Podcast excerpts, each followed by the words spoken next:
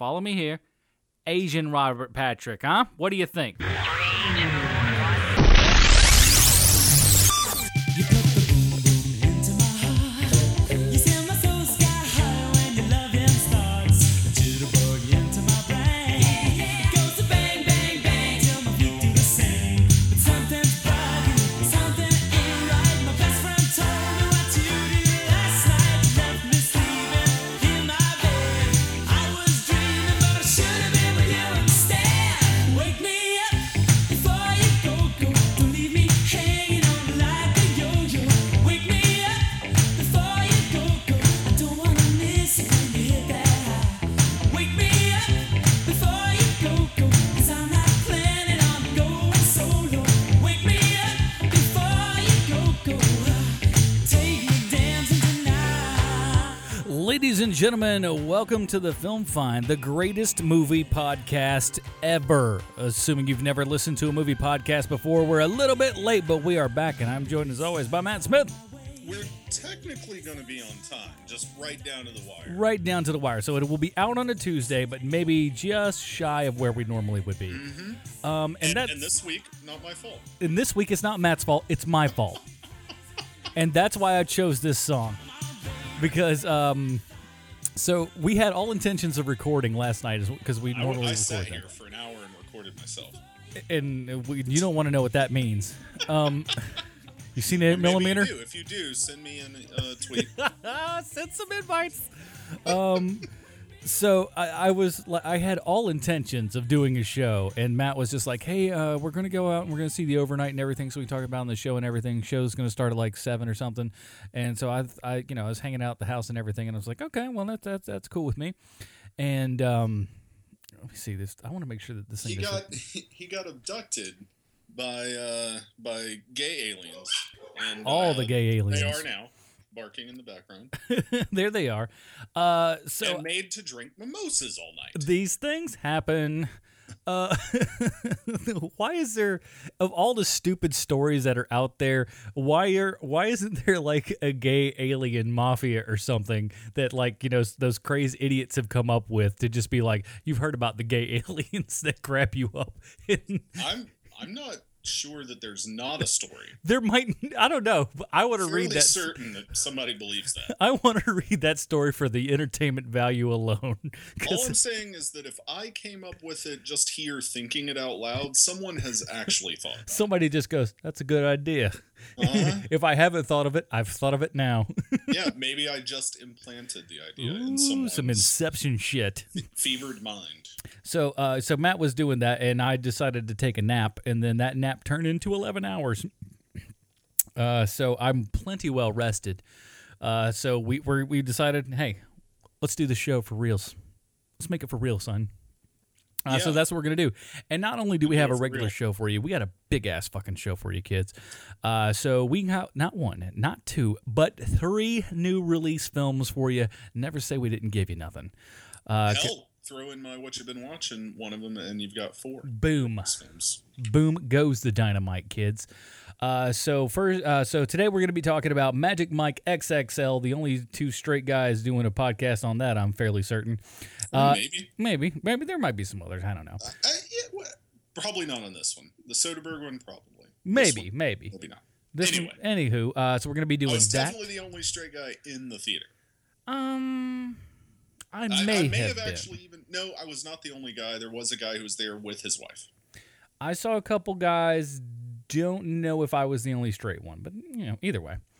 But so there were several guys in there, so I was just like, well, at least I'm not the only dude. I'll take that for something amazing. The Variety and Hollywood Reporter, their analysis of the box office results this weekend. Oh yeah, I saw this. Magic Mike XXL, 96% female audience. That has to be a record.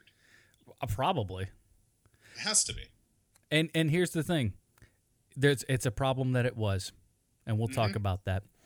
So we'll be doing that, and it was hilarious when I walked up to the ticket counter. I just go, well, I'm going to be one of the only straight guys asking to see this today, and she goes, Magic Mike? I go, yes, ma'am.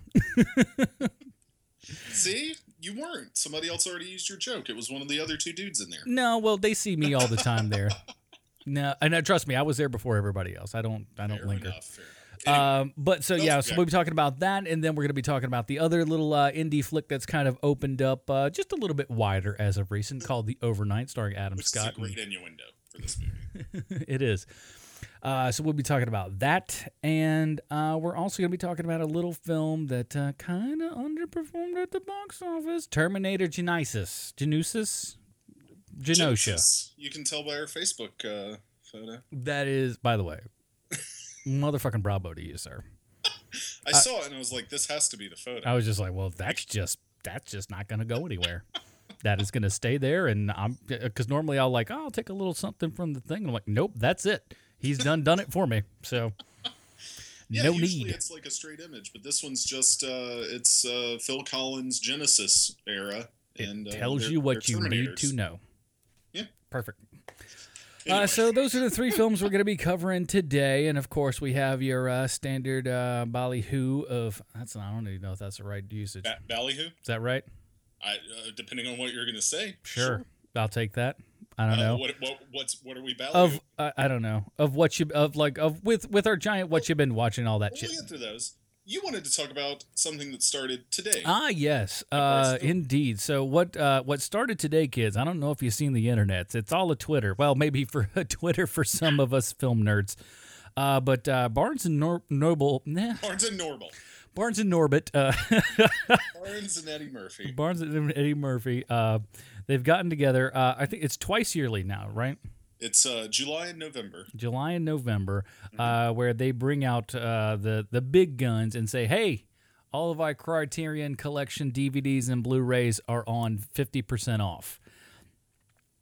So what normally would cost you $40, which is about on average for what they cost, will now cost you $20 or less if you get the big sets. Yeah, if you want to go for like the crazy Zatoichi set with all 20-something movies. I almost went for that last time. I think it's right at $115 or something like that. For what you get with that it is a good deal. I mean, if you got the bones to spring for that, do yourself a favor. I've come so close to it. I'm just like, I just gotta freaking. Yep. Me too. So, so today, and this is my first round. I'll probably pick up a couple more before it ends. Do you know when it ends? It usually runs for 3 weeks, so I think it ends right around my birthday, which is the 31st. So enough time to get a couple of paychecks in and blow them. Yeah. So this go-around, I have picked up Badlands, Terrence Malick here. Now, Terrence Malick is not a for-everybody kind of director, but this is his most for-everybody movie, I think. Yeah, it is. It is my favorite of his. Because there's like a semblance of a plot, like at least a Scorsese amount of plot in Badlands. It's very good, but it's fairly accessible. It's not a Tree of Life kind of deal. Yeah, I mean Tree of Life's accessible, but it's people don't like it. Well, because it's not good. I mean that's that's the problem. I don't like Tree of Life. I get that, and of course I picked up also. Robert Aldrich's Kiss Me Deadly. Oh my God, that one's so good. Pick that up as well. I've almost upgraded to the Blu-ray, but I already have the DVD, so probably won't. Yeah, I see a couple there because it's like I saw Traffic is there, and I'm like, I had Traffic on DVD forever in the Criterion. I'm like, I want to, but it's another thing. I got Fantastic Fox on Blu-ray, but I want to get the Criterion. Yeah, I'll probably do that one eventually. I almost picked up Rushmore, but it had like a little dent in the case, and I wasn't gonna pay for that. I'm gonna make a recommendation. Please. This is one that I'll be picking up because the film is fantastic and the new transfer looks great. It's Carol Reed's Odd Man Out from 1947. Carol Reed, probably most well known for directing The Third Man. Which is amazing. By the way, kids, if you have that on Blu-ray, just send that to me, please, because you can't find it in print anymore. And I still to this day, I mention it every time we talk about this. I think you can get the Studio Canal version. I don't want that. Which is okay. It's an okay transfer of the film. It doesn't have the same stuff. I don't. That's it. I don't. That's the reason why I don't want that. But Odd Man Out by Carol Reed is probably a must-buy for $20 on Blu-ray. A must-buy. It's pretty fantastic. It stars James Mason. It's about you have to say it like this. You have to say it like this. James Mason. Yes, like he just said it. But he's an ex-con that is in charge of a robbery that goes wrong. That's pretty much all you really need to know. He goes on the run, right? So it's a very familiar plot that Carol Reed has employed for several films. Night Train to Munich, another Carol Reed flick, which is also written by the same people who wrote Hitchcock's The Lady Vanishes, and which also takes place on a train. Another one I almost picked up. Like anything, both of those Carol Reed films are kind of much needed must buys, I think, for people who are fans of wrong man thrillers or search thrillers, that kind of stuff. So Odd Man Out on Blu-ray is what I'll be picking up tomorrow. There you go. Mm-hmm. So get thee out there.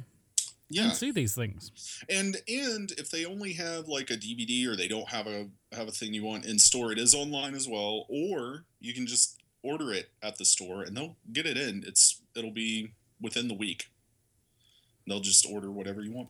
And the nice part is too is that this isn't like, it's not like just exclusive to the old shit either.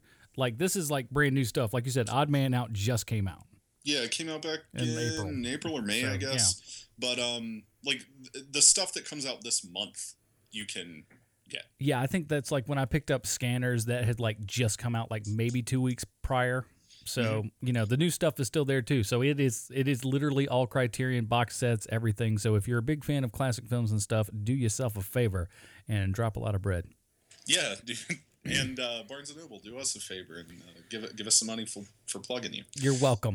Or Criterion, send us discs. Yeah, just send us those and we'll review them and all these other things. By the way, in depth, I'll do a special new series of podcasts. Now here's I hate to say this because trust me, I thought about this and then I looked and then somebody's doing it and somebody apparently is doing it very well. I haven't listened to it, mind you.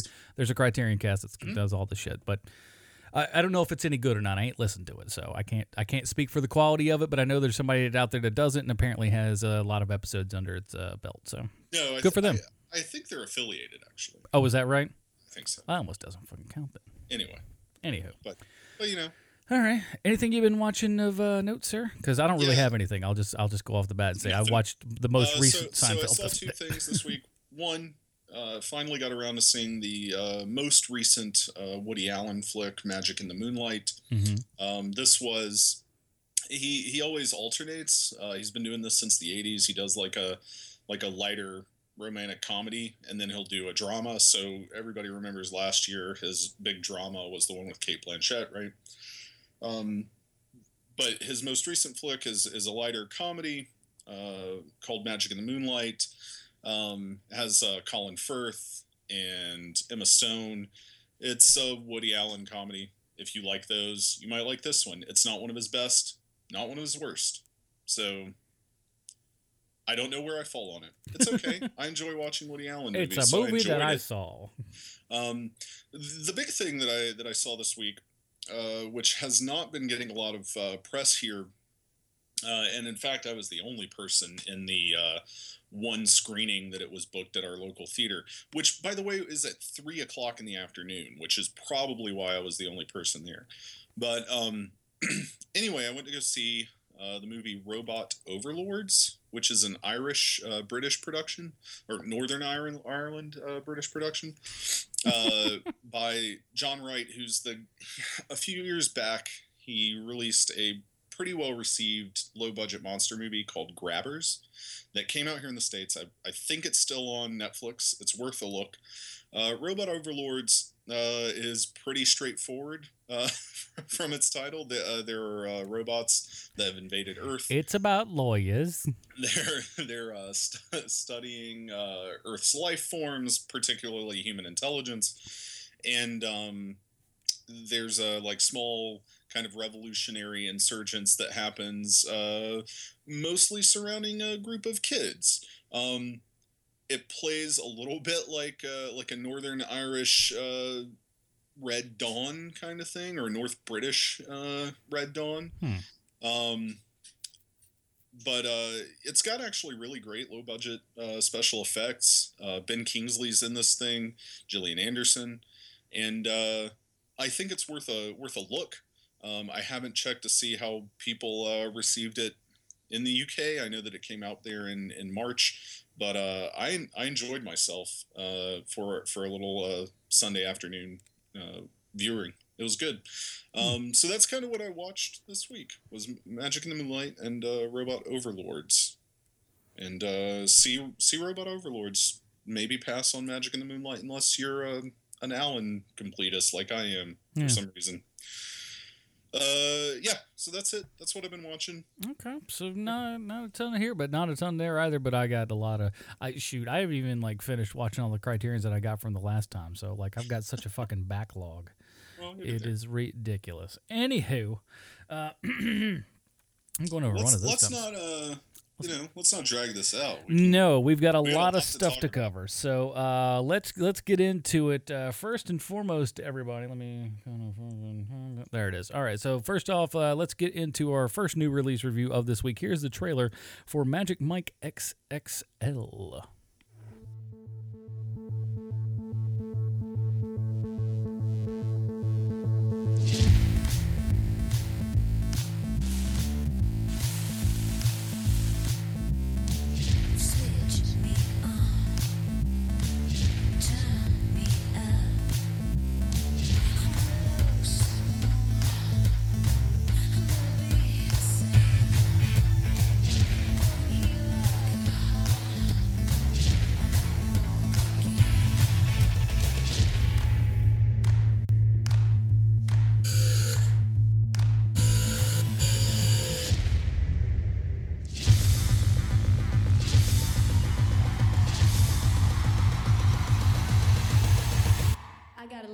Y'all tonight. We're gonna see if he still got some magic in that mic. Tomorrow, start the pilgrimage to Myrtle Beach for the convention. I wish we had known you guys back in our day. Well, I'd say it's still your day, man. I mean, if this really is our last ride, what if we make up some new routine? This game is evolve or die. Mm-hmm. Are you ready to be worshipped? Are you ready to be exalted? What are we? We're like healers or something. Yes, man. Oh, yeah.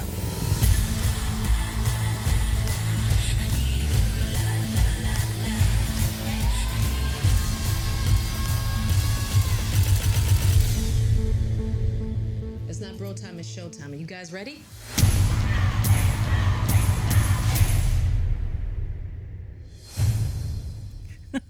The hashtag that they promote in the trailer is #comeagain. Yes. I never saw that particular trailer. That's funny. So this is Magic Mike XXL, our first new release review of this week. Here's the IMDb plotline. As we know, IMDb always correct in 100% in everything they say and or do.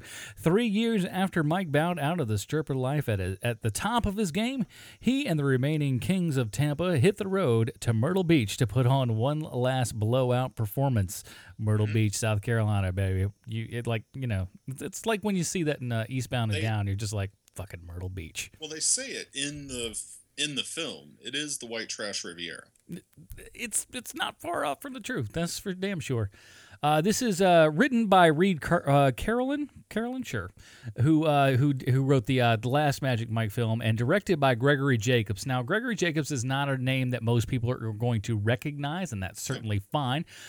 He has not really directed much of anything that most of anybody's seen. Wind Chill and Criminal, but nobody's really seen those. But the big thing is, Criminal's great, by the way. Is it? Yeah, it's really fun. It's got John C. Reilly in it. Nice. Well, I mean, for the longest time, though, he was either the second unit director or assistant director for a ton of Steven Soderbergh films. Magic Mike, the original, was a Steven Soderbergh film. And, so he's been first assistant director for this guy all the way back to, even... King of the Hill, I think. Yeah, even mostly King of the... Yeah, just about everything Spielberg's done for the most part. So, He was on The Limey, he was on Aaron Brockovich, he was on Traffic, The Ocean's Flicks, Solaris... And the guys, frontal, right, everything, like from the highest of the budget to the lowest of the budget, everything since then. So that's some definite loyalty here, and of course, you won't notice that unless you're a Steven Soderbergh nerd, you won't know that the cinematography of this movie is indeed Steven Soderbergh. So. But this is, of course, the sequel to Magic Mike from a couple years back, starring Channing Tatum, Joe Manganiello, Matt Brommer, Adam Rodriguez, Kevin Nash, Gabriel Iglesias, Andy McDowell, just a shitload of people in this thing. Michael Strahan's in it, Matt Homer's in it, Donald Glover, is that how we called him last time? Donald Glover. Donald Glover. White people shit. So it's not that white people shit going on. Let's travel. Steven Boss. Michael Strahan. Strahan was like, first of all, that was a big thing, and we'll talk about it later. But like Strahan was the first one going where I'm sitting there going, is that fucking Michael Strahan? It looks like him. Is that him? And it was. And I was just like, I was kind of astounded because I was like, that looks a lot like Michael. Would he be in this movie? Why would he be in this movie? I don't know. Because he's sitting there stripping you. Because he's got a great. Here's the thing. I mean, that's it. Even if you are not a Giants fan, everybody likes Michael Strahan, and that's why I thought when he went over to taking over Regis Philbin's position, it was like fucking Regis Philbin was a goddamn staple of television. How do you take over for this guy? Strahan's just a fucking nice guy. Even if you hate the Giants, you just look at that guy and you just go, he's a very affable, just kind of fun guy, and you like him. So I don't know. And that's just my take on how Michael Strahan's probably like a fucking magnanimous, nice gentleman is my guess. Yeah, and he definitely has fans. I mean, when his face appears on screen, because the first you see his body, because this movie has no problem objectifying male bodies, which is actually really nice. Which is for mainstream Hollywood. It's what they came for. So yeah, of course. And I think they pushed that a little bit to kind of correct some of the criticism that people had of the first one, where they were like in it for this kind of pleasurable experience and ended up getting a kind of subversive pleasurable experience. This film kind of gives itself over, but there were people in the audience when Strahan's face appeared. It was just like, and I'm here in Atlanta, so like my audience was significantly African American in its slant, and they fucking loved it, man. Everybody loved the movie in the theater. I don't know about the one guy that was there with his wife. Maybe he didn't give a shit, but son of a but everybody else was really enjoying themselves throughout the whole thing. Mean, I listen. I we've seen a lot of movies this year, and you know what? This movie had applause breaks in it. Oh, yeah. Where people just, ladies, erupted into mad applause and some hooping and hollering. And this is what was at a 10:50 in the morning show on a Friday. Yeah, it was at the 1 o'clock, I guess. So, but it was still a Friday at 1, right? Yeah. So these are ladies that are just like, hey, this is the first thing I'm doing on a fucking Friday. I'm going in to see Magic Mike, and that's what they did. And they were there to have a good fucking time. And let me tell you something, kids. I had a good fucking time, too. Yeah, I did too. I haven't seen the movie version, but it's kind of like it's like a really good watchable Entourage, where people aren't actually douchebags. Yeah. But it's the same feel, right? Like it's a crew, they're hanging out, they're having good times, making money doing douchebag shit, but none of them actually are douchebags. No, it's just which is great. That's the biggest thing, and that's something that this movie could have easily evolved into, over its time, is just dude bros being dude bros, and it's just like, hey, this is the ultimate way to get pussy, man. I'm fucking, all this other shit, just ridiculous kind of macho head game horse shit, and it doesn't, it's not that at all. The first one was it, and this one certainly was not either. No, there's one of the best things I've read on the internet this month, period, is by my friend Ann Helen Peterson over on Buzzfeed, which I know some of you out there listening to this are going to. Devin Faraci says you're an asswipe for looking at Buzzfeed, Matt. Devin Faraci can kiss my fucking white ass, but her her writing. She's a film scholar who quit because she was going to get more money writing in-depth pieces for Buzzfeed, so that's what she does now, and.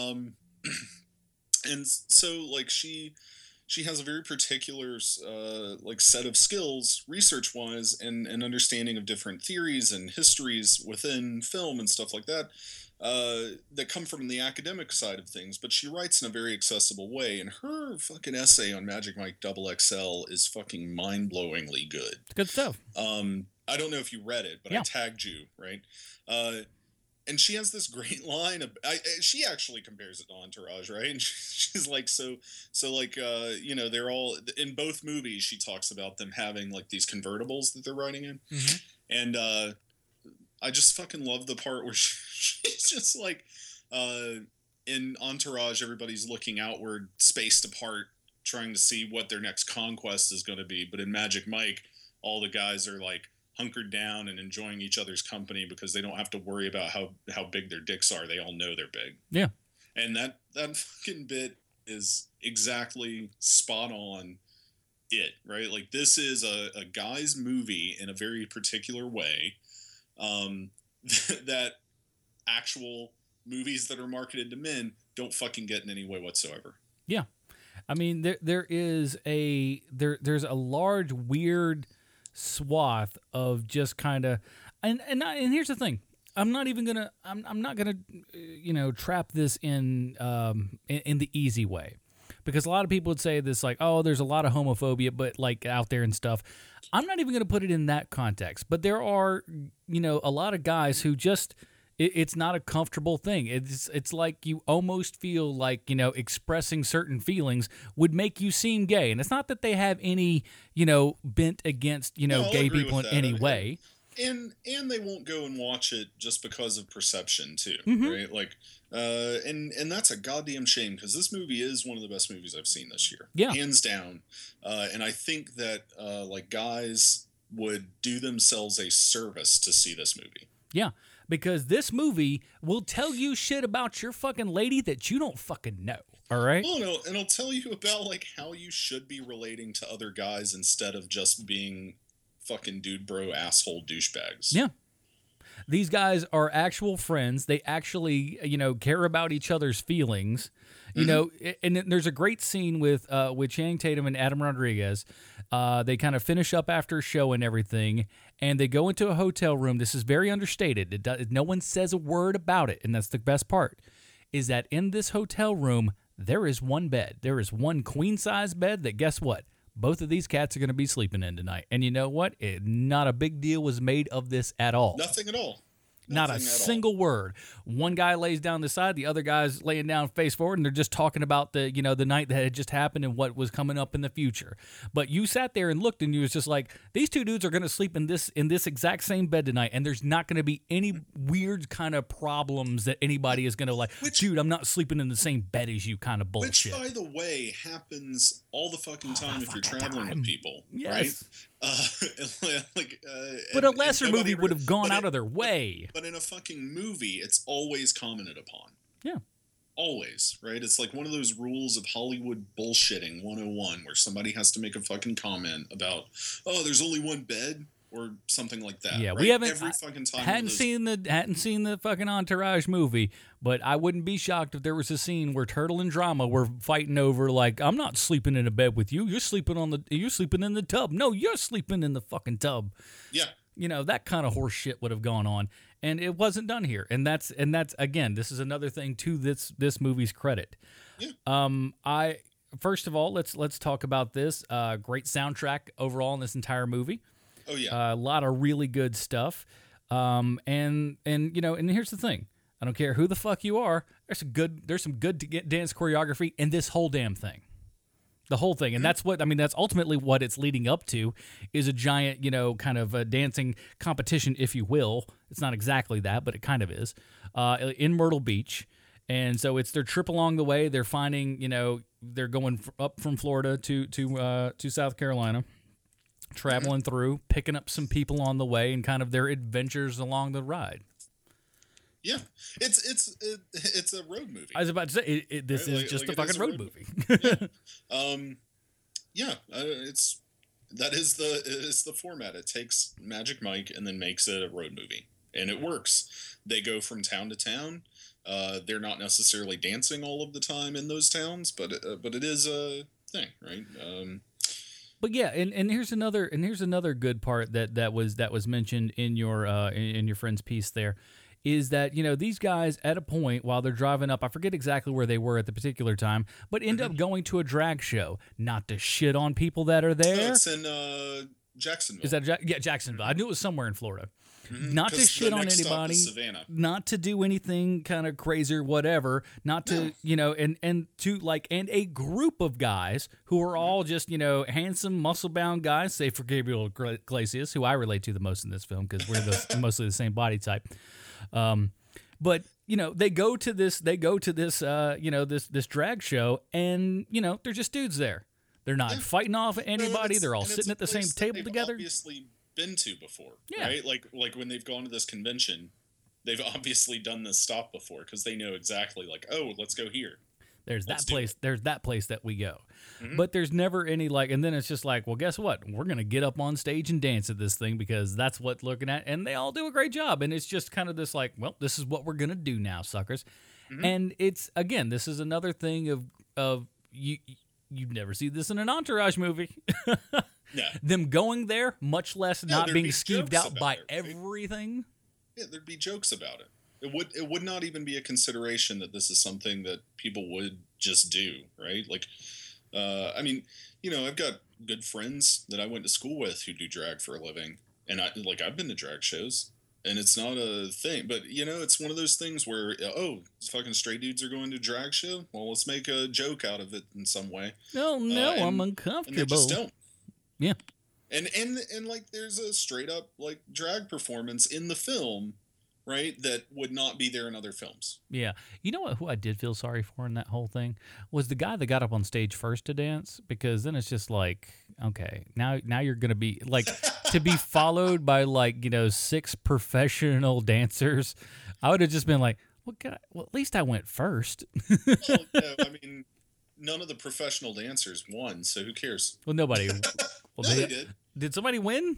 Yeah, you remember? Did Gabriel Iglesias win? They gave him the money. He did have the cornucopia hat there, like Chiquita banana. The little Carmen Miranda shit going on. He did have that going.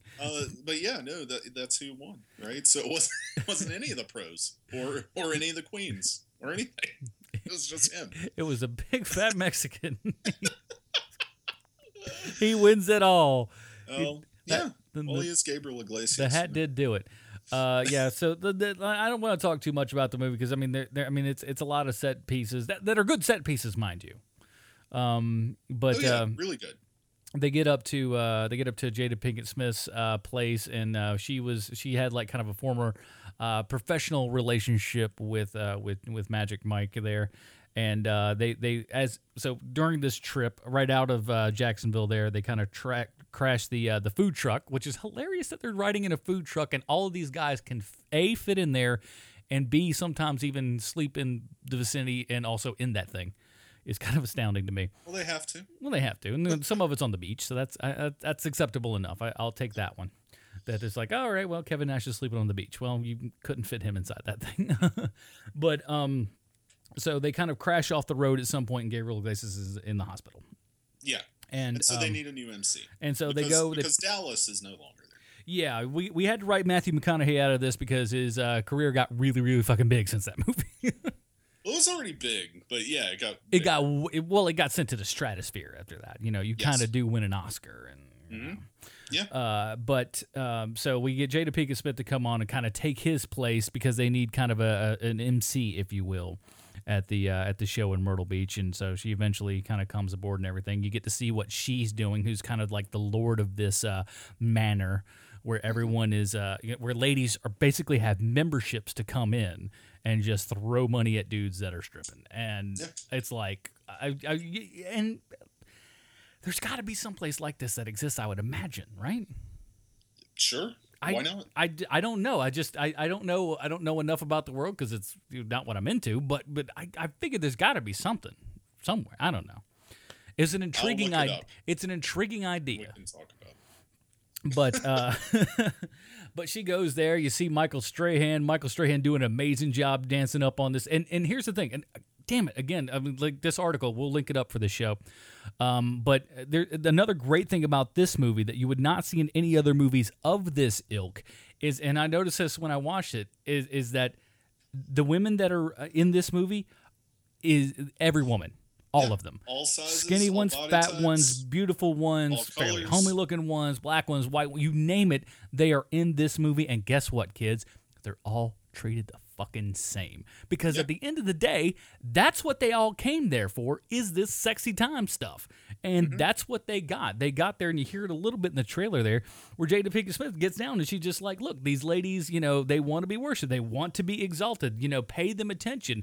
And there's points in the thing about how guys just don't pay attention to what ladies are and what they want. We get to a point where they kind of get off on a little beaten path there and end up at Andy McDowell's house, right? Oh, yeah. And, it's a great scene. It's awesome. It's absolutely awesome. So they're sitting there talking about, you know, these women who've kind of either, you know, have gone through a divorce or thinking about going through a divorce and like what their kind of lives have gone through and where they feel like they are in their lives and how it's like, oh, look, I'm in my, you know, I'm in my 40s or close to 50s now or plus.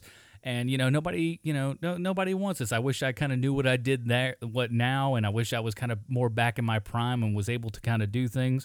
Mm-hmm. And, you know, and these guys were there to say, you know, you hear it in the trailer, it's like, maybe your day wasn't up. And, you know, Joe Manganiello's character, who is, you know, just this big, I think his technical... His name is Big Dick Ritchie. Yeah, Big Dick Ritchie in this thing, which is a great fucking alliterative type shit. I love it. Yeah. He's, you know, trying to find the right lady because when you got a dick like a fucking 20-ounce fucking, you know, Red Bull, you know, you got to find the right kind of lady for it. And we'll talk about big dicks later in our next review. So he, you know, he kind of, he climbs onto her and everything, and they have a special little relationship here and everything that leads to them kind of getting the convertible and stuff. There's a lot of great stuff that happens in this movie. It's, you know, while it does have a lot of the dancing, you know, kind of scenarios and stuff, there's a strong fucking story in this movie about guys, about how these particular guys, you know, who are in this, you know, business of being, you know, like strong, sexy kind of, you know, real fit dudes going around and doing what they do. And how at the end of the day, that does come to an end. Yeah. So it's also kind of like, you know, sort of also at the same time a moving on story because this is the last roundup for these guys. The whole gang is not going to do anything anymore. They're all kind of, some of them, you know, you got Kevin Nash here who's like getting long in the tooth. And everybody else is just like, well, how much longer can I truly do this? And this is their last go around. And it's, I don't know, it's a very interesting story. And at the end of the day, I was thoroughly pleased to have had watched it. Yeah, it's such a complex movie for what it is. I know there are going to be people who are just like, no, this is too over the top or too overtly like giving people what they want, I guess. But, you know, it's at the end of the day, it does the same thing differently emotionally that the first film did, right? Which was introduce you into this microcosm that most of us have no idea about, introduce you to actual rounded characters that exist within this lifestyle, and take you on a journey, right? Through their friendships, through their ups and downs, their personal relationships with each other, as well as people they're dating or sleeping with or whatever. And it's just, it's really nice, right? And I'm glad that Soderbergh stayed on board, even if it was mostly in a producer / cinematographer / editor capacity. Yeah. Because I think that it carries over really well to this film, the sensibility that he brought to the first one. And Jacobs being the director, so familiar with his style, and the things that maybe when you're doing stuff for the guys for 20 fucking years, you know what to kind of expect. and so even though, you know, Soderbergh is kind of out of the game, so to speak, at least as far as feature filmmaking is concerned, this was the right move, I think. And it's just a lot of fun too, man. I was a straight guy. I don't necessarily get anything out of watching, you know, sexy dudes strip, although, you know, they're obviously attractive men. I'm not gonna say that that's untrue. No, they all are. You know, I fucking know attractive when I see it. Yeah. But yeah, I mean, it's just thoroughly fucking entertaining. It's a lot of fun. The dances, the choreography is great. That's fun. First of all, it's shot really well. I believe Channing Tatum knows how to defy the laws of gravity. There are a couple times in here where that cat moves and it's just like, that took no effort. How does that take no effort for what you just did? How does that take no effort what you just did? That's impossible. Well, I mean, you spend 20 years of your life or right at, or thereabouts dancing. This much is true. It's just like, I mean, the choreography, it's fantastically good. And one of the best scenes in this entire thing, and that's saying something coming from a movie that's filled with a ton of great scenes, is Joe Manganiello is going into a gas station, and his mission is to make the horrible, just sad, out of her mind texting because she just hates her fucking job and life cashier girl smile. And it's not a pretty it's not your standard pretty girl cashier kind of thing. It's a lady that you would see in a fucking gas station. Yeah, and that scene is one of the best in the movie. It's so awesome. Because there's nothing said except for the last couple lines, but it is just it's hilarious. It's hilarious. It's great, and it's awesome. Yeah. It's good. High recommendation, I think, from both of us. Go see Magic Mike, even if you're a straight dude's like, I'm not never gonna go fucking see it. Quit being a baby. Yeah, this I will say right now is the best movie we watched this week. Yeah. So spoiler alert for the other two, but This is the best movie of the week. This one is the best. Yeah. And that's why I decided that we ought to put this thing right up on Front Street. So because I think my thought was, hey, we put this kind of towards the end, save the best movie that we did for last, that people would think they'd get to that review and they wouldn't fucking listen. Yep. But fucking listen. Thank you for listening to this point. And this is the best movie of the week. Just putting that down for you. One of the best of the year. So far, no doubt. Yeah. All right, so with that, let's get into our second new release review of the week, if I can pull up. All right, so here is the trailer for our second new release review of the week. This is The Overnight. If you're uncomfortable, you don't have to do anything you don't want to. Okay. Hello, you new around here? We just moved here from Seattle. Well, welcome. Thank you. Wow, Max is really taking a shine to your boy. Tonight is our regular pizza night. We could turn it into a welcome the neighborhood get-together. Huh. It could be fun. Going to Whole Foods now. Any dietary restrictions? I don't think so. Screw it. You guys, I'm so excited. Yay! All right. Whoa. Oh, wow.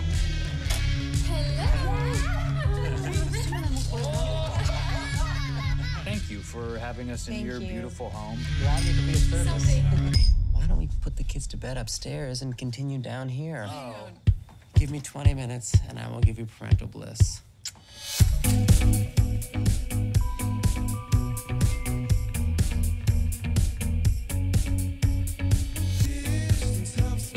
What's this? It's a photography zone. You know, you've got a really great look. Anybody ever tell you that? No. Fabulous actress. Now really? That is cool. Yeah. I mean, I hope you're not going to be disappointed. Fasten your seatbelts.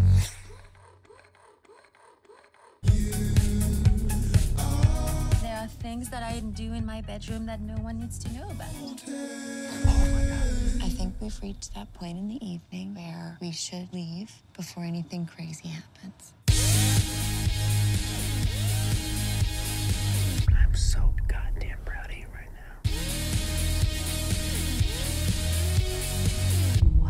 Is going on here. You want to go home, honey? No, I want to stay here forever.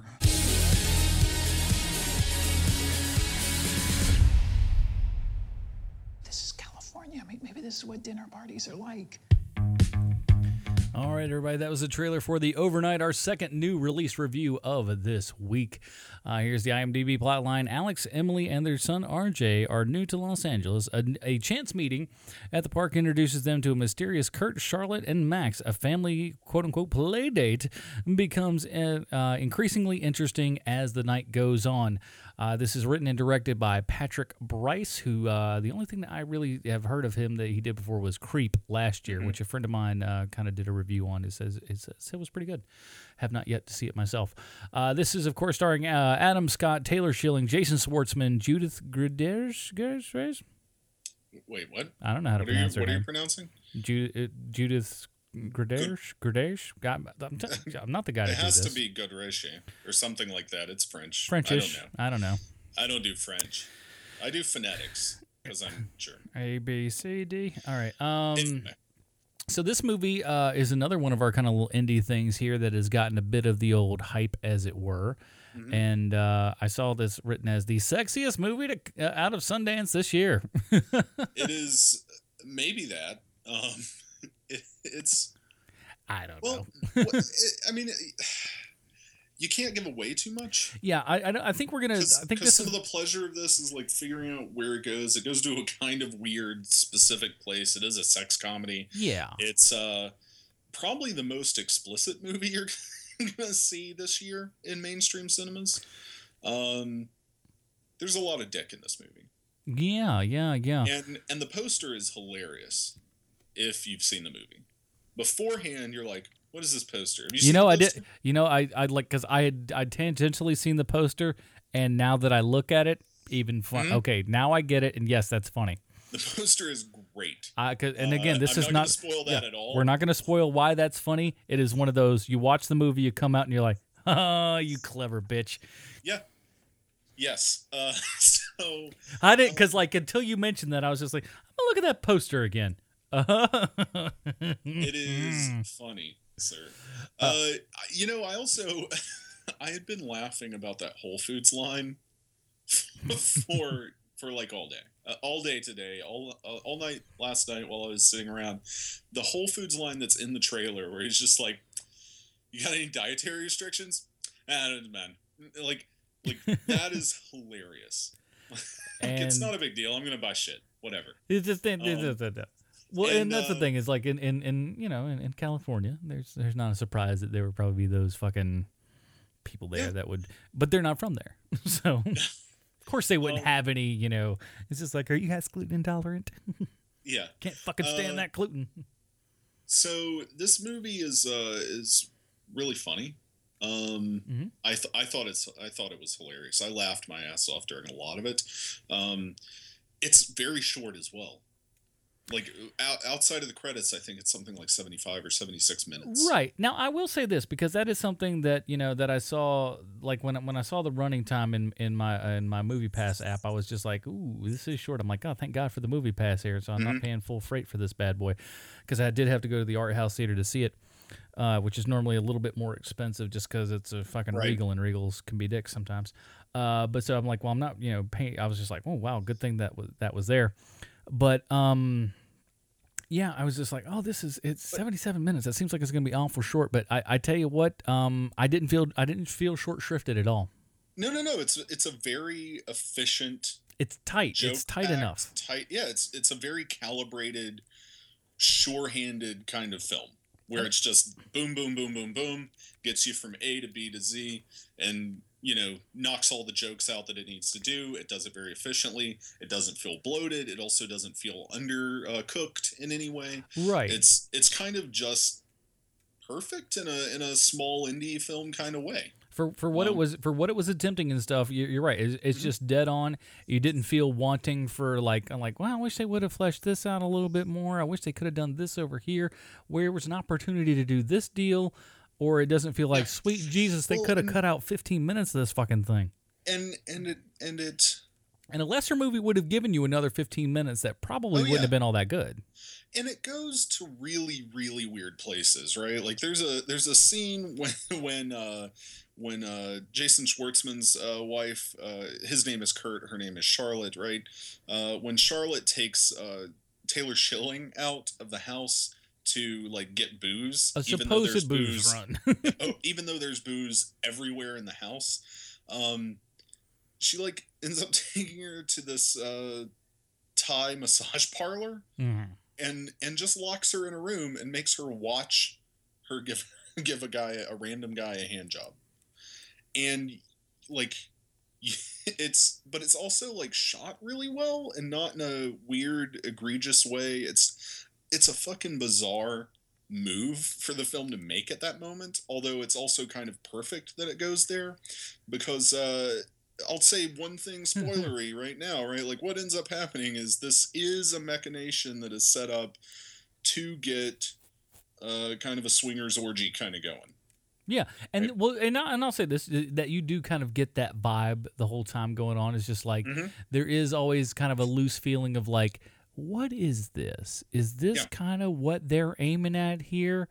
And you know, and you finally do figure out where they're what this couple is aiming at. Like starts bringing it up.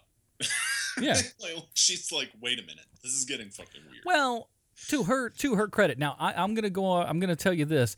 I saw nothing about this movie going in. The only thing that I did know, just because I saw it, like I knew, because like Jason Schwartzman and Adam Scott were on Conan, and I knew that Jason Schwartzman wore a giant fake dick in this movie. Yeah, that's because he was on Conan or something. Right? Exactly, because of the Conan bit. He and Adam Scott were on Conan. Yeah, and that's about all I really knew from this. I didn't know the plot. I didn't know nothing about it, so I had not seen the trailer. Of which I'm glad I didn't. Now, granted, you guys listening to the trailer, you didn't see anything much. I don't suggest you watch it. Just go see the movie, because it is best coming in with fresh eyes and not really knowing a ton about it. And the bare plot is really the most part that what you need to know and where this kind of goes. And you know, these hippie Californians and what they're up to, or so you're led to believe. Or, exactly. Well, they're up to something. We don't know what though, and that's the thing. It's just like, because there is kind of an odd thing going the whole time of like, what exactly is what's going on here, and it's fun to see, and it's a good adventure to see where that goes. I'll say this again, no spoilers here. Not everybody's going to be pleased where it goes, and I don't know that I was even 100% pleased where it goes, because I thought some of it kind of came out of seemingly slightly out of left field for me, and didn't feel like it didn't feel 100% organic to what it was trying to do, and it felt like it was kind of putting on a little bit of something, but it did at least the conclusion of what happened.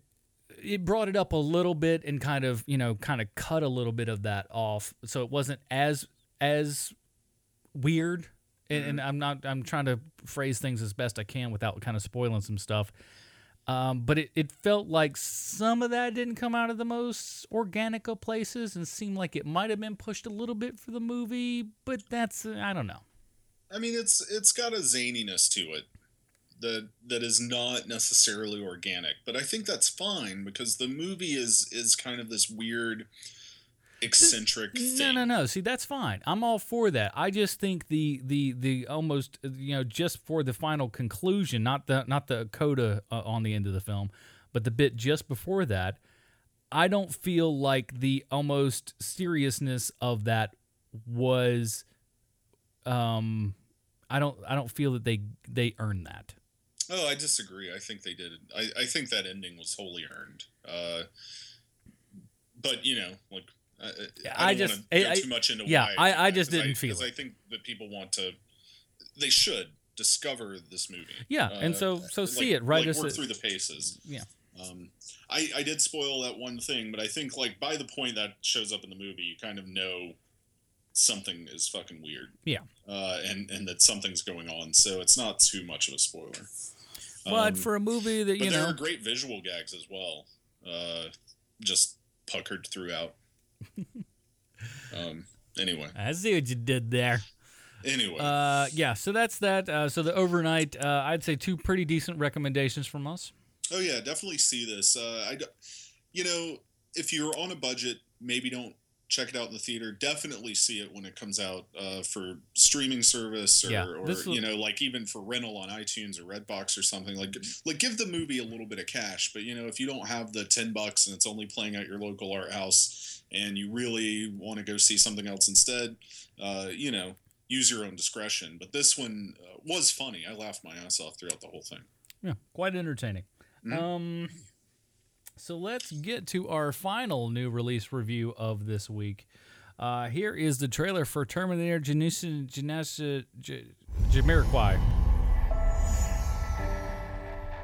I look at each of you, and I see the marks of this long and terrible war. If we die tonight, mankind dies with us. The machine sent a Terminator back to the time before the war to kill my mother, Sarah Connor. Let me save her. I'd love to change the world. Any going back to, she was scared and weak. Take care of her for me, Kyle. Come with me if you want to live.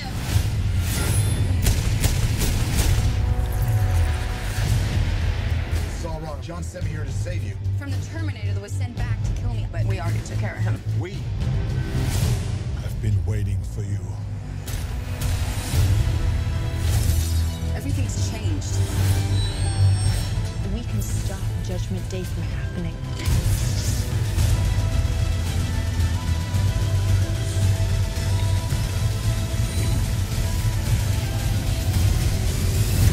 Where is he?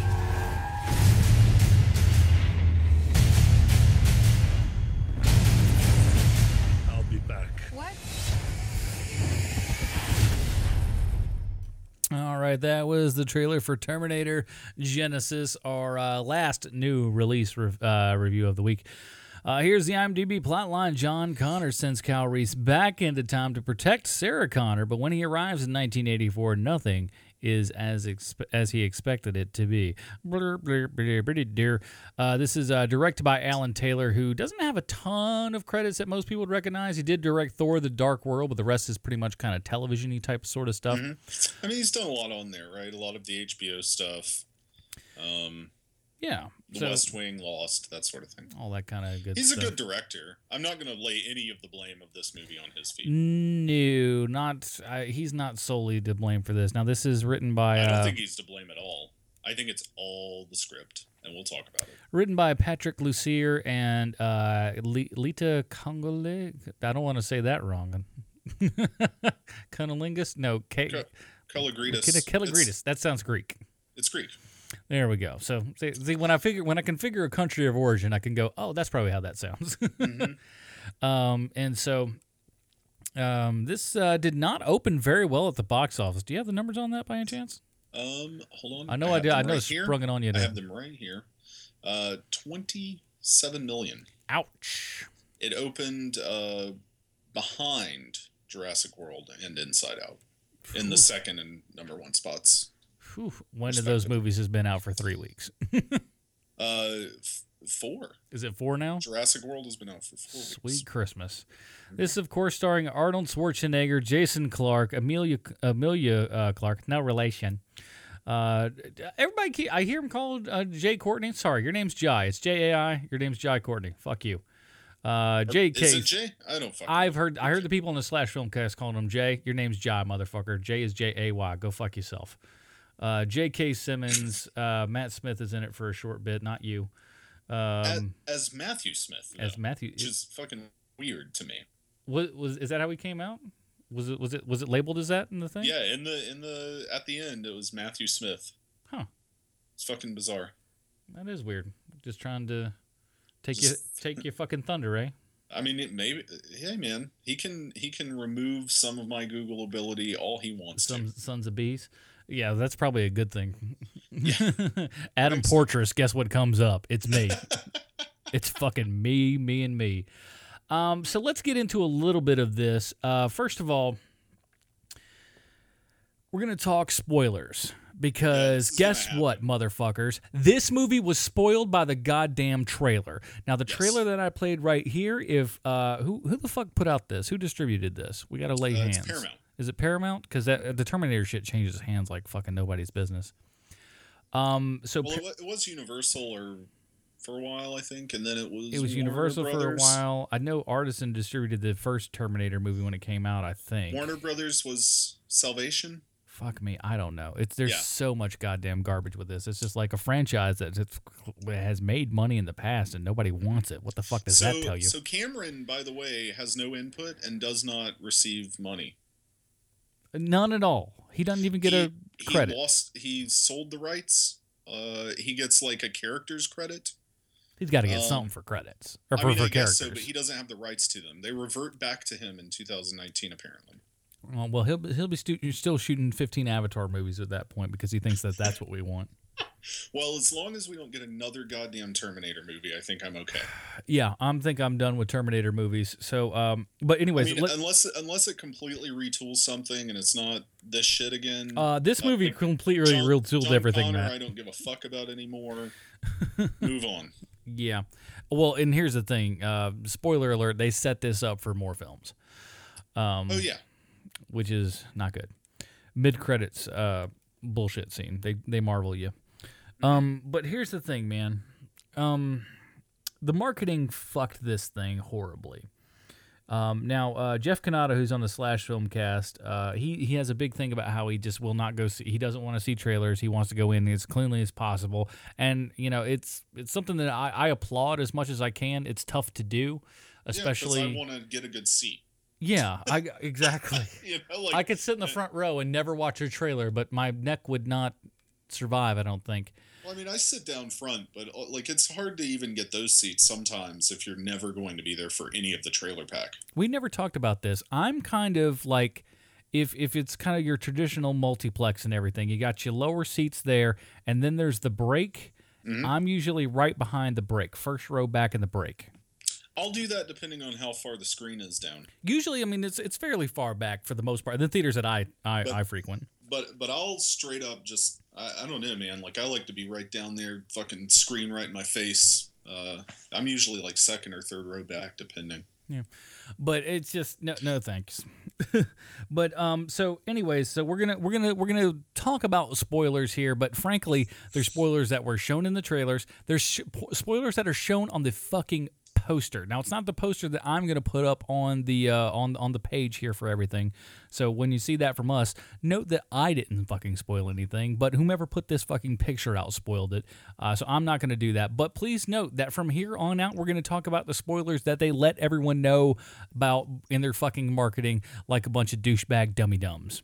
Mm-hmm. So here on out. But even that doesn't ruin the movie, because on top of the spoilers that were there to ruin everybody's enjoyment of the plot for what it is, the movie's also just bad. Yeah, so spoiler alert, movie ain't good. Spoiler alert, movie is like, go see literally anything. Most else. Of anything else. No, anything. I'll say anything. I don't know. If Paul Blart still playing, I guess say Terminator Genisys 2 times before I see that. There are things I like in Terminator Genisys, and we can talk about that, but it's not because they're good. It's because they're fucking fan fiction. Yeah. Okay, so plot of this thing is as best as I can put together. So it's the future. And then it's not. And then, so they're like, hey, you know, we got to... Shockaroo, we got to send somebody back in time instead of like, and here's the thing, this is going to be, this movie has to deal all with timelines and other shit like that, and it's not done entertainingly well. Or even, I feel cognizant of how those timelines are functioning in any real sense of reality. Yeah. So like, so Jai Courtney, like, they go, okay, Skynet came online and yada, yada, yada at this particular date. They break into wherever the fuck it is they're going. And again, I'm not going to get into super details because who fucking cares? Clearly the box office says no one. So they break into this place or whatever, yada, yada, yada. And they're like, hey, this is where the central something or other is, where this is how we send people back in time, essentially. And he goes, and so... what's his nose there? Jason Clark, who's playing John Connor, which at this point, given the amount of time, now I don't, and you can correct me if I'm wrong, because I don't know nothing from nothing. Uh-huh. Is Eddie Furlong? Is he like persona non grata in Hollywood? Has he done Furlong? Something? Has he done something wrong that I don't know about, that we don't get him in nothing? I'm pretty sure that people just hate him. I mean, I don't know nothing about the kid, so. Well. I don't know why. I know that he's had like drug issues that have wreaked havoc on professional stuff. Like, yeah, you know who else has? Robert Downey Jr., the highest paid actor in Hollywood today. His are apparently still ongoing. I do know that. Like okay. He's had recent stuff within the 2010s. Fair enough. I'm gonna look this up. I vaguely remember some kind of like domestic violence dispute. Okay. So I think he's just like, he is kind of persona non grata, just can't get his shit together. Because I look at this movie, we're going to take reality, so to speak, out of the equation. It would have been great to see him in this role because the timeline matches up about right. He'd be about the appropriate age for this. Mm-hmm. I mean, I could see him doing it, and this could be, who knows? You could have fucked this up, film company here. This could have been his train back to Wellsville, right? Could have said, hey, look, here's the thing. You're going to get into some shape. You're going to clean yourself the fuck up, and you're going to be in this movie, and you're going to, you know, this is what's going to get you back on the fucking train here. And, you know, mm-hmm. They could have, I don't know, this, but I'm throwing stuff out there. Because at the end of the day, when you look at it, so he ain't the love child of Khaleesi and boring Joe. No, that ain't happening. He doesn't look like either one of them in the slightest bit. No. I honestly I don't know what Edward Furlong looks like today, but he'd have been closer. He looks like Edward Furlong. Just plus 20 years? Plus 20 years and a lot of drugs. A lot of drugs later. Hey, so, you know, hey, scruffy. His character. Hey, look, the John Connor in this character looked like he was on meth half the time, so fucking A. The ravages of war. So they decide, they're like, hey, we're gonna send you. How does this work in the parlance of the Terminator series? Because we send him back. Now, are we sending him back before the time that we were supposed to send him back? Does this technically happen? Because this technically happens before Terminator, right? Because we send him back and we see Arnold, I say old, but Terminator 1 era Arnold, CGI Arnold, coming up against the punks that he did in Terminator 1. Hmm? Yes, but apparently that special effect was like a bodybuilder who had a similar body. Some of it CG face. Some of it, but because I saw the guy. They built upon him a little bit. Yeah, of course, but because Arnold's very, very fucking specific. You don't get that Mr. Universe title for nothing. But so he gets sent back to that time just before they meet here. So at that point. Where does Kyle Reese going back initially stand? Now, does this kind of then negate his original being sent back in part one? I don't know how this fucking timeline works. Well, I think what it's supposed to do is you're just supposed to think of it as, okay, well, we didn't win this round, so let's fucking Edge of Tomorrow this shit and just reboot it. And so like he gets sent back to the same time that John Connor knows, right? That he was sent to the first time, right? See, because he knows all of this from his mom. Right. Terminator goes back. Here's the thing. So the cycle starts over. Right. But somewhere the line has been fucked up, right? But none of it's ever worked out. It's completely incoherent. Why there was a Terminator? It turns out there was a Terminator that was sent even further back to when Sarah Connor's only a child. Which is the oddliest part, which is the oddest part is that's one of the few things I'm okay. I don't like it, but I'm more okay with that than I am the other stuff. But I just wish, I'm fine with it other than the fact that it takes away some of the agency of Sarah Connor a mm-hmm. little bit, right? Like what's so great about Sarah Connor, the character in the first Terminator film, is that she has to fucking deal with a whole lot of shit. And in this film, it kind of completely removes all of that.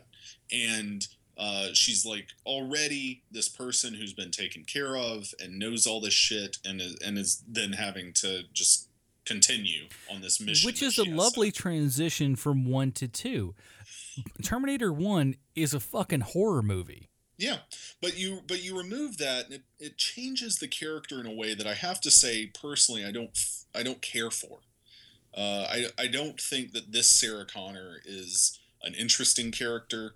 I don't think that it's I feel like somewhere along the way, the writers here, Lossier and Kalogridis, lost sight of what makes those first two films work, mm-hmm. which is something that the other two films never had to play around with because they were post Sarah Connor, right? But But it's that Sarah Connor, the character, drives those narratives. Both 1 and 2. And, they're her stories. And that's what makes the TV show so good, right? So enjoy. Is that it's centered around Sarah Connor, who is really like the star of this franchise, and nobody seems to fucking understand that. Right. And it blows my mind because, like, even if you think about other James Cameron films, that's the logical conclusion you would make. But everybody wants to keep focusing on this fucking Kyle Reese, John Connor bullshit. It's the thing that ruined Salvation, mm-hmm. right? The fact that Terminator 3 it was just John Connor, right? They just fucking gets rid of anything that works about these movies. And once you change the character of Sarah Connor so fundamentally, it explodes shit that doesn't need to be changed. It negates the reason you cared about the first two films. Right. And it's mind blowing how wrong they got this movie. Here's the thing too. It's like in this with the way that her character has progressed, and this is just a logic guess here. I don't think she'd fuck Kyle Reese. No, in this movie? Yeah, in this fucking timeline? I don't know. Not at all. I don't think she would. No, because she's been told this since she was 9 fucking years old, right? It removes any sense of fate from the equation. It removes it, right? It's just, I don't think it would fucking happen. I mean, right? The second she shows up, you know, and if that's the case, then you know what? You don't even need the Terminator to kill Sarah Connor or John Connor. It's just fucking done at that point. Who leads the resistance then, motherfuckers? You done fucked yourselves on up. Yeah, they don't know who to focus on, and when they have something that they could focus on, I mean, like with Salvation, as much as I don't care for him as an actor, Sam Worthington's character was the most interesting thing in Salvation. Yeah. And they don't spend hardly enough time with him. They go, hey, we're going to make this a John Connor story. That should not have been a John Connor story. That should have been the man who's half machine, half robot, and has to learn that he's a fucking robot. Mm-hmm. That's an interesting story. Yep. John Connor being a crybaby is not an interesting story, even when you have an amazing actor like Christian Bale portraying him. Yeah, exactly. So, you know, you can't win that way. And you take, you know, and Linda Hamilton, and like I loved, like, you know, like I said, it's that transformation from this person that is being hunted in Terminator to this woman who's decided to take her own life in her own hands and really become the arbiter of badassdom, right? Mm-hmm. That makes that character fucking interesting, that says, hey, look, I have seen the future. I know what's coming, and this is what you have to do to prepare yourself. And, you know, she's a self-made woman, and she got to where she was because of the experiences that she had. And that's what makes it so great about Terminator 2, right? When he comes into the prison and everything, the fucking look on her face when she sees him. And it's like, and this movie negates all that cool shit. Yeah. It's just fucking gone. Yeah, it's fucking awful. I'm so okay. There are things that I like. Let me talk about them. Okay.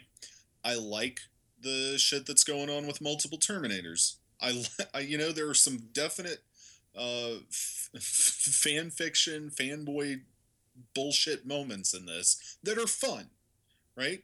The battling Arnolds is a fun little scene. It's a little fun. I mean, it's a little scene. If right? Completely like unnecessary, scene. But yes. Yeah, of course it is. But, you know, it's fun. That's straight up fan fiction bullshit, right?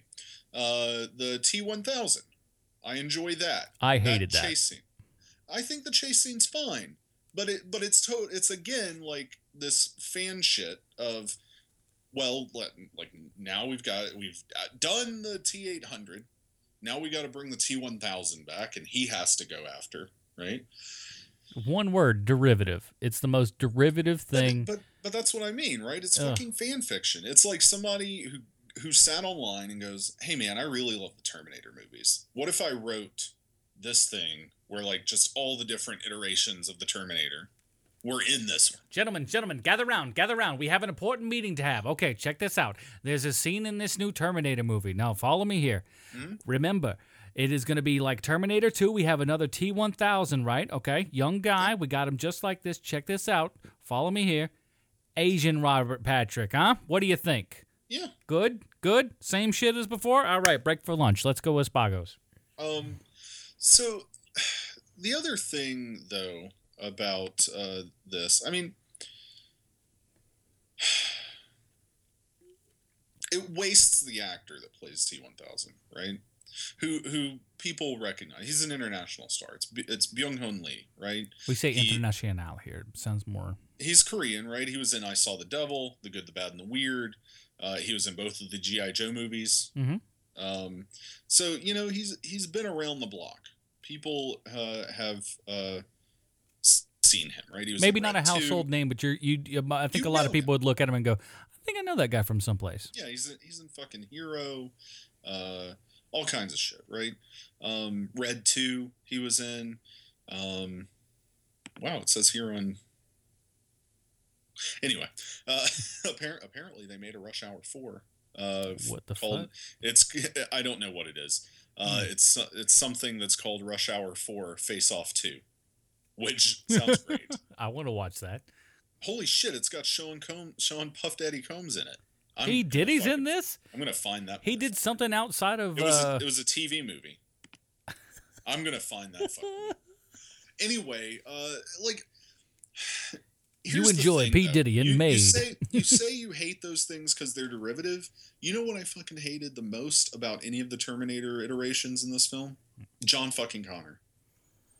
I hated that fucking organic computer bullshit where it's like, yeah, I get it. You guys read the script leak for Age of Ultron and found out what the vision was.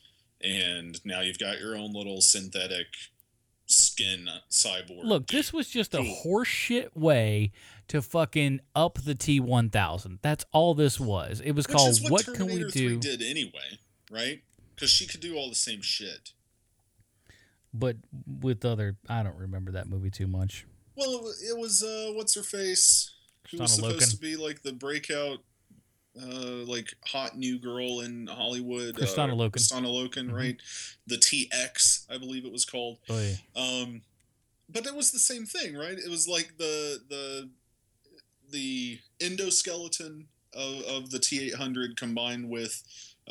being able to do all kinds of shit, like have machine gun hands and shit like that, combined with the liquid metal of the T-1000, right? Mm. And this movie just does that, except now it's all like fucking particle effect animation, and he's always a Terminator and can just grow his skin back. I don't fucking know. Yeah, so like Matt Smith's character plays like he's in it for 2 minutes. So if you're a big Doctor Who fan, sorry for you, he ain't in it much. But but you know, the only way I would be interested in seeing a sequel to this movie is if it's about that character. Oh, I'd like almost to see him in something. Yeah.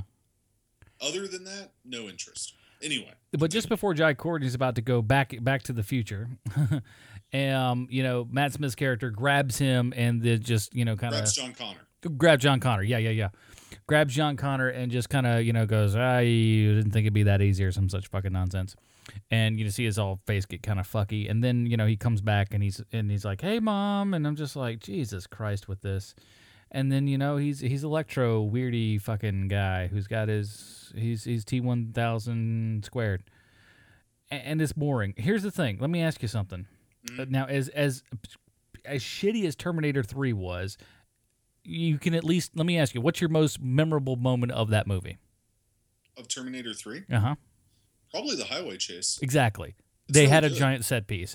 Yeah. What was the set piece in this fucking movie? Because I don't remember one. In this one? Outside of the shitty little the T-1000 ripoff that we had, outside of that, and that's not even that impressive, mind you. They did a highway chase in here that I actually liked, but it was very short. Don't even remember it that much. It was when they took the school bus when John Connor is coming after them in the bunker or whatever. Yeah. Right? And that's it. That's the big one. It's made to be a lot bigger in the trailer, but it's so forgettable. I hardly remember it. Because, well, that's the thing. Like, at a certain point, like, I don't even buy that they defeated John Connor. Right? Mm. At a certain point, that Terminator has become... That model is so powerful. How do you even defeat it? I don't think they could. I don't even buy that they would. But this movie does not have the balls to like offer that as a hypothetical possibility. I don't know. Which makes it boring too, right? Because you just know, like, well, Schwarzenegger's going to show up. He's the best thing about the movie. He's fucking awesome. If there's a movie to go if there's a reason to go see this, it's because Schwarzenegger is great. If you like him on screen as a presence, he brings it. But it's a sad fucking day when you can sit there and say that the best thing about your movie is Arnold Schwarzenegger playing a robot, playing the role that Arnold Schwarzenegger was built to play. Yeah, I mean, his most iconic role, right? Like he should not be the best thing about this movie because that is a fucking given. Yeah. Right. Like. Of course he's going to be great. And to say that, but, you know, Rise of the Machines, I have to say it, the third Terminator film, better movie. Yeah, as bad a movie as that is, it's better than this one. Yeah. And that's saying something. I mean, it still has the same complete misunderstanding of why anyone would give a shit about John or Sarah Connor, but at least that one has some good set pieces. It doesn't fuck around with timelines in a way that is nonsensical and doesn't even make sense. Speaking of nonsensical, I don't understand why James Cameron gives his fucking seal of approval for this thing. It shits on his fucking movies. I think he probably has to. I think he might want to do something with the franchise after he gets the rights back, and I think the way to kind of do that is just make sure people go to see this one. Swing and a miss, Jamie. Swing and a miss. But you know, who knows why he may have actually liked it. For all I know, he's the guy that made Avatar. He did direct Avatar and thinks everyone's jumping at the bits for more of them. So, you know, whatever. I don't know. This movie's a mess. Like I said, I do not blame Alan Taylor for this at all. I think it's competently directed. There's not a poorly chosen shot. There's just, this movie is overwritten. It's overwritten. There's too much. And it does a lot of that incorrectly and poorly and wrong. And it just doesn't pay off. It's PG-13, which is another fucking problem with it. I don't know. It's a big, huge miss. I'm not surprised no one went to see it. Yeah. Because once word hit the street, man, people were not showing up anymore. Not so much. No. And, it's written also by, you know, your boy who directed Drive Angry and My Bloody Valentine. I like him. I'm just saying that this movie is a fucking mess from the script. Yeah. So. And you know, you talk about the marketing. I don't even know how you would market this movie other than how they marketed it, because of what's in the it has filmmaker issues. The script is a mess. It crams too much shit into it. What's the angle here? Well, I guess I got to put Arnold, and I got to put the fucking John Connor, and I got to put the Sarah Connor, and I got to put this shit. And I think it's just like they had a checklist of things. It's like, here's what you have to pull off. Here's what you have to, you know, in order to do this. And you went by a checklist as opposed to a fucking story. Yeah. And it sucks because, I mean, like the other writer, I forgot, this is the guy who did Shutter Island, which I thoroughly enjoyed. Oh, yeah, I know that's what drives me fucking nuts about it. That's why I put the blame on them. I know that they know what they can do. So, I mean... And they don't. Do you think it may be also like a committee type thing where the studio's just going, look, this is what we got to have. We got to have this here, this, and that. This film was supposed to go into production earlier than it did. I think it was originally slated for release last year. I know for a long time, Megan Ellison's Annapurna Pictures was attached. Really? Yeah. Well, because it's her. So her brother, what's his name? David? Sure. No, that's not right. Anyway, I'm gonna look that up while I'm talking about this. Anyway, his company, Skydance, has a partnership with Paramount. Okay. He's produced the past He was the production partner on the last Mission Impossible and on the newest one. Yeah, they've been all over the place lately. That's yeah. And so anyway, his production company, Skydance, got the rights. She was going to co-produce with Annapurna as like a straight-on production company logo, even, right? Huh. Like completely full-on. But that company, as we've all seen over the past few years, has developed a very specific reputation for itself, right? Yeah.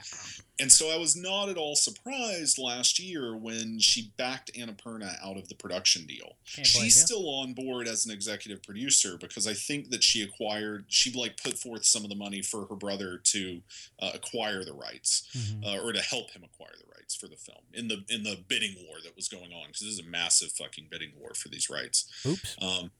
Well, you know. But, you know, I'm not surprised that she took the Annapurna logo away. No, you can't. With the reputation that she's built lately with that, no, I wouldn't sully this with that. So, yeah, it's David Ellison is the producer. That's it. He's done some great shit, right? He was World War Z was him. True Grit was him. Which, by the way, quick sojourn, because who gives a fuck about this? You see the... I mean, we're done. You see the thing that I haven't read the article yet. Haven't had time. I saw it on just before. I saw some people talking about it online. The George Romero. Fucking George Romero talking shit about fucking World War Z. I like Romero. Even recent Romero. I'm a big Diary of the Dead fan. Oof. I think Land of the Dead's pretty enjoyable. But yeah, Jesus Christ, man. Come on, bro. World War Z, as we said on this show, fucking good. It's great. Great film. Benefited from production delays, actually. Yeah, no doubt in my mind. Don't be so jelly there, fucking Romero. Just because you haven't made a movie, that's cracked the top 10 in the past 30 years, doesn't mean nothing. Yeah, I guess. Now he's maybe Land of the Dead was probably in the top 10, but that's about it. Anyway, but I do have to say, so here's the thing: the rights go back to Cameron. We can end on this note, right? Like they are not done with this fucking series. I guarantee you this box office will not tank it because Ellison has fucking money behind it. Well. I mean, look, these guys he's the son of Larry Ellison who runs Oracle, right? He's a billionaire. So I have no doubt that he will just funnel money. But they're already, before this movie ever came out, they had announced 2 more films. Yeah, and at the end of this, you know that, hey, there's more shit coming. Yeah. And there's no way they're not going to do it. This movie will make its money back. I have no doubt, internationally, and once it hits iTunes and shit, people can pay for it at home. Like people will rent it, right? Video on demand. It'll do business. It may be dead domestically at the box office after next week. We'll wait and see. Foreign markets will probably do halfway decent. They love him around. They love him on the other side of the globe for sure. Yeah. His name alone will put asses in seats. It just fucking does. Yeah, and that's where most movies end up making their money back. So I have no doubt that we're going to get those 2 movies.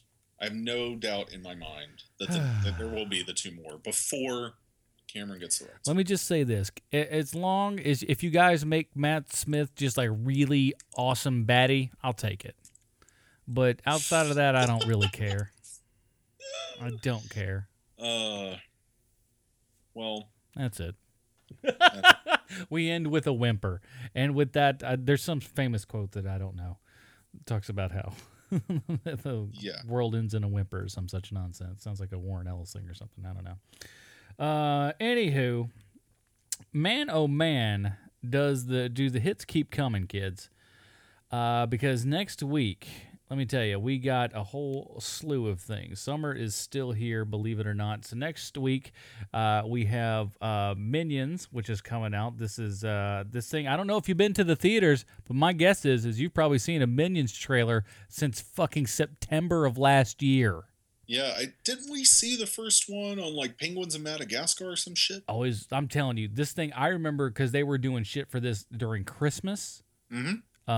It was, I don't know when the hell, I'm saying it's at least at the very least November when they started plugging this bad boy. If you don't know that there is a Minions movie coming out this next weekend, you have been living under an actual rock. Yeah. Not a metaphorical or allegorical rock, an actual rock. You have not been to see a single movie. Because, good Lord, it is... in at least 9 to 10 months. Everywhere. So we got that, and of course, we're also going to talk about Selfless, which is new Ryan Reynolds slash Ben Gandhi Kingsley flick. No, I like thinking of it as Gandhi's going to be the one that's dying, and it comes back as Ryan Reynolds. I think that's more fun. He has another. So when I went to see The Overnight, Ben Kingsley has another movie coming out called Learning to Drive or Driver's Ed or some shit like that. I feel like I've seen it. Where he plays a driving instructor who is a Sikh. And yes. I saw that trailer. So yeah, we're gonna get Gandhi Ben Kingsley soon too. He's coming back. Don't worry. Southeast Asia, man. Ben Kingsley with his many races that he can portray in films. And The Gallows. Which I didn't go see last. I didn't go. I had a screening for it for last night, but I didn't go because I got into the theater of the parking lot for the theater and everything, and I got a flashback of the last time that I've been to a public / press screening. Yeah. And number one, you got to wait. Like if you're a regular person, I don't get fancy, theater, critics screening. I'm not that guy yet. I should be, because I guarantee you I probably watch and review more films than most people in those fucking stupid-ass papers are, and I have better opinions than those people. I'm just going to say that. That's me. Probably wrong, but that's what I'm going to say.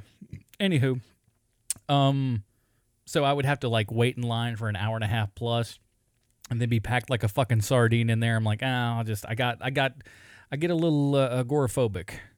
So I'm like, I'm just going to go watch it on Friday like I normally do.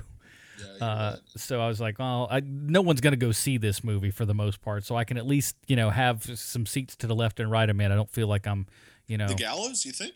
I don't think it's going to be, not on like a Friday morning at 10 a.m. Oh, no, not at all. But it will do. I think this movie will do really well. I am intrigued by the trailer. I would say that, if it weren't for Minions, this would be the... People have been responding to the trailer really well. I've seen it a lot, as I'm sure you have. Yeah, fairly. In the past few months, it's played before a lot of stuff. We even talked about it several weeks ago, with the song on the trailer, right? Yeah. And it's I don't know. Every time I've been in an audience with people, they seem to have liked the trailer. You get that kind of oh shit sort of thing going on. Yeah. So I think it'll do really well. And we are in the middle of the summer. There is a dearth of horror movies, and horror movies do really well when they're counter-programming. Yeah.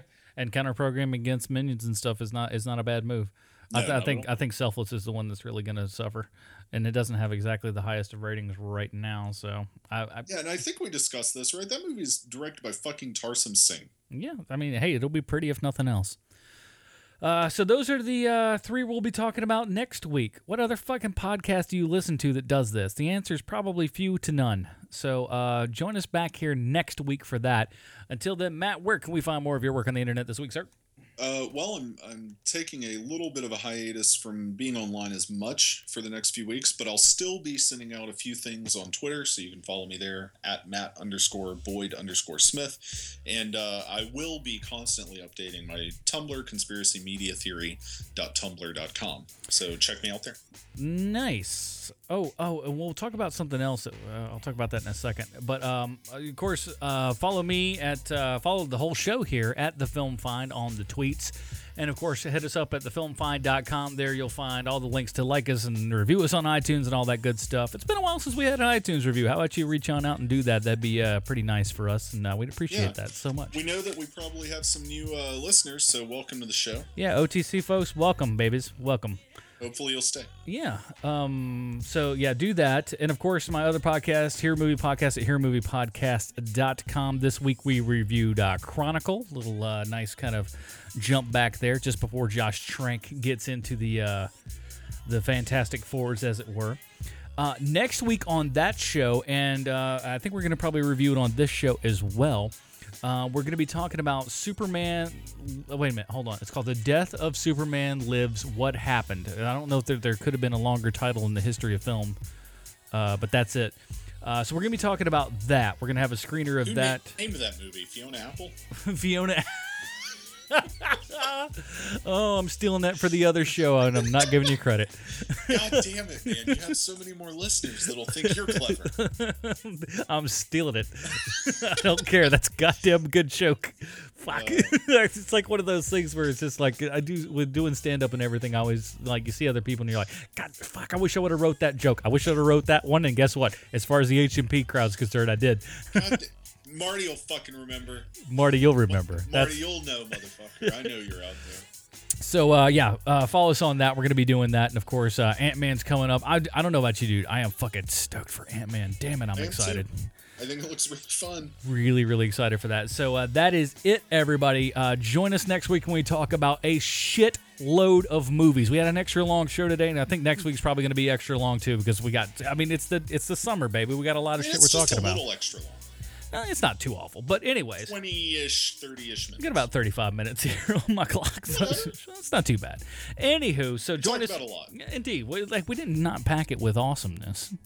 No. So much awesomeness. All right, so that is it, everybody. Join us next week when we talk about all these fun things, and we'll see you then. For Matt Smith, I'm Adam Porteous. Take it easy, everybody.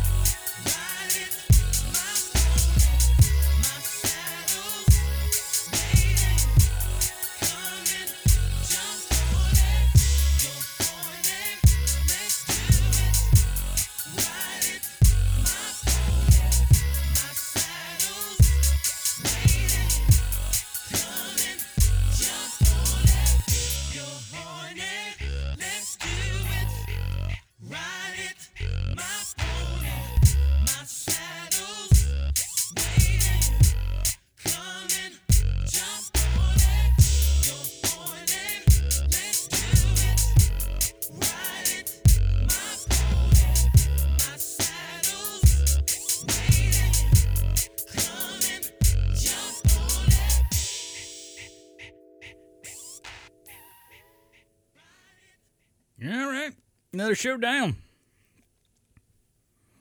Yep. Good old showdown. Let me tell you, that's fucking music right there. Yeah. That is, I'm glad to see that made it into the second movie, too. Mm-hmm. And I've just been riding around fucking listening to it on the Apple Music. I don't know why. It's just like, I know I've probably seen weird people. I've been like doing metal grinding, doing some grinding of some sort. No, it's mostly metal grinding. But no, that's and that's the thing, man. That works at a female strip club. That works at a male strip club. Because I've never been to a female strip club, but a strip club for ladies mostly. Other people can go, I guess. But at the strip club where ladies go, I've seen it used there. So. You know, it's a good one. It's good. The music in this movie's fucking great. I kind of want to go back and see Magic Mike. Joey Manganiello fucking dancing to fucking Nine Inch Nails. What was the other one in the store that he danced to? What was that again? I forget. In the store? Oh, fuck. Hold on. Pull it up on the thing. I'm going to look this up. Soundtrack. It was good, whatever it was. Let's see what's on the soundtrack. I'll know it if I see the name.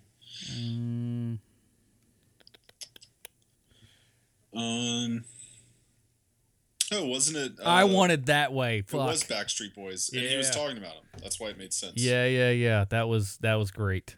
Mm-hmm. And I love how I love their kind of like schooling each other on boy bands too, where it's just like, look, you don't know what you're talking about. This is the only this is the only group from O-Town that counts. Yeah, that was fucking exactly great. Yes. No, Backstreet Boys is the only boy band from Florida, from Orlando, that matters. Fucking A. I was like, that was great. And what I love too about that scene that was so weird was at the same time, this is all in his headphones. Uh-huh. She's not even hearing this music. No. So she just looks up and there's this very fit, handsome man just fucking dancing his balls off in a fucking convenience store eating a bag of Cheetos. And like the most erotic things you've ever seen with a water bottle in your entire life. It's so good. I mean, I could not stop laughing. It was so great. And at the same time, it's a sexy fucking ass dance too. Yeah. It's a great dance and it's hilarious at the same time. It's like, that's good. This movie works on so many levels, man. Magic Mike XXL is so goddamn good. It is a goddamn shame that I will never be able to talk most of the guys I know into seeing this fucking movie. It's like, no. Trust me. Go see this. No, fucking, that's for chicks. Or that's is after those same guys have seen the first Magic Mike on my recommendation and enjoyed it. But they will not see this one. I guarantee it. Because I can't even sell it as a Steven Soderbergh directed this kind of thing. And here's the thing. I'm going to say this. And don't get me wrong. I like Magic Mike. I like this one even more. Well, it's a more enjoyable movie. Well, that is true. That's what there is a lighter attitude. It's a more enjoyable movie. Yeah. It's lighter. It gets right to the fucking point. You're right. It's a little bit more of a fun time. That's true. That's probably why I liked it more, because it is more of it's a little rompier, if you will. The first one's a character study, and this one's a road movie. Yeah. Right.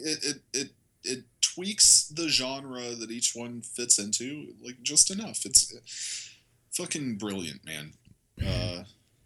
God, I'd watch. If they can all be this good, I'd watch another dozen of these fucking movies. You make them every year right after Fast and Furious comes out. I don't give a shit. Just double showing of Fast and Furious and fucking just like put a fucking Fast and Furious Magic Mike XXL and starring Gabriel Iglesias as Magic Mike. Yeah. Yeah. Magic Mike quadruple XL. Oh man, it's time for the dance. I know that's a little bit heavier than Gabriel Iglesias' accent, but I like it. I got what you were doing. I got where you were. But going. It's good. I'd watch that movie too. I would. I'm not exaggerating. I don't know why. I would watch a dozen if they were as good as this movie. Oh. Okay. All right. It's close. It's already close to this, but hear me out. Check this. A Magic Mike movie, Dirty Dozen style. Dirty Dozen meets Magic Mike. That's what I want. All right. Yeah, I can see that. But they have to do, it's obviously, you got to have dancing in it, clearly. Yeah. You got to have dancing. You got to have a boss soundtrack, but they got to like go stripping behind enemy lines to save people. Something like that. Like they're clandestine. I'm liking this. I'm liking this more and more. This is good. I'll watch it. I would watch this in a second. This is how you cross pollinate and get both audiences. It's a get people from behind, enemy lines and everything via sexy dancing and awesome soundtrack. Mm-hmm. I'm for that. One last roundup, and we bring Matthew McConaughey back just because we can. I know Dallas is out. No! It's perfect. It's perfect because we say Dallas is out in where? Dubai? Somewhere like that? Yeah, they took it international. Something like that. He's over some shit. Something like that. He's overseas. Mm-hmm. Macau. That's where it was. Something like Macau. Okay, they've got to go. Oh God, it's a Rescue Dallas mission. He gets caught. Just show up and fuck up his show. I'd watch that too. He either gets caught behind enemy lines. Depends on how the bend that you want to take. He either gets caught behind enemy lines and they got to like dance his ass out of there, right? Or, you know, I mean, I don't know. I like the dancing out more. I mean, you know, he could go over and they could kind of fuck with his shit and then they finally team up at the end. I mean, that's all well and good. Like I said, I'm for cross-pollination. I want to get the regular straight dudes in on this. I want to see. So it's a prisoner behind war escapee film crossed with, but we got to have the dancing and all that other shit in there. I think we just Terminator Genisys this shit. Why? Hey, I think we crammed too much in and lost track of what makes these movies work. That's what they said about Manganiello's character. Boom. Right on. Well, on see you next week, everybody.